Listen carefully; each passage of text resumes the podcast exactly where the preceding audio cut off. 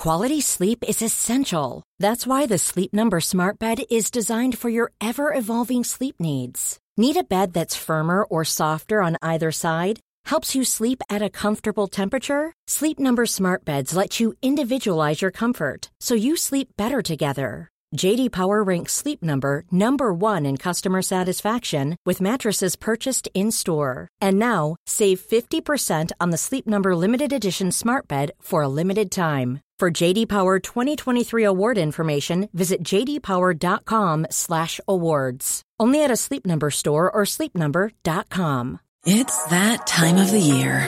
Your vacation is coming up.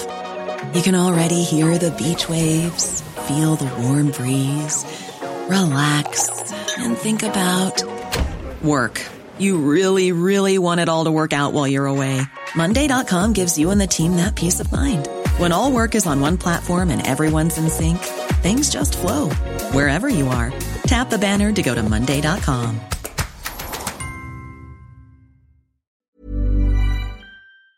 Why you want, make sure you.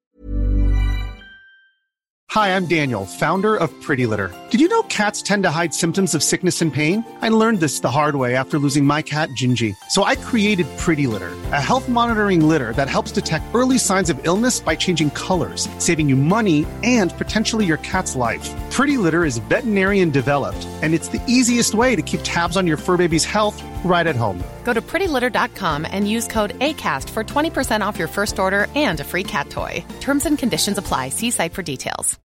This is the story of the one. As a maintenance engineer, he hears things differently. To the untrained ear, everything on his shop floor might sound fine, but he can hear gears grinding or a belt slipping. So he steps in to fix the problem at hand before it gets out of hand. And he knows Grainger's got the right product he needs to get the job done, which is music to his ears. Call, clickgrainger.com, or just stop by. Grainger, for the ones who get it done. Take it onto the financial ombudsman service. Um, don't give up because you know most people who bought PPI were missold it. Sadly, a majority we believe. So it's really worth taking those claims. Certainly is, James and Elaine. Thanks very much. Um, I think I may have bought a policy back in the late nineties. Um, I, might, I might look Still into worth that. a go. It might, it might well be.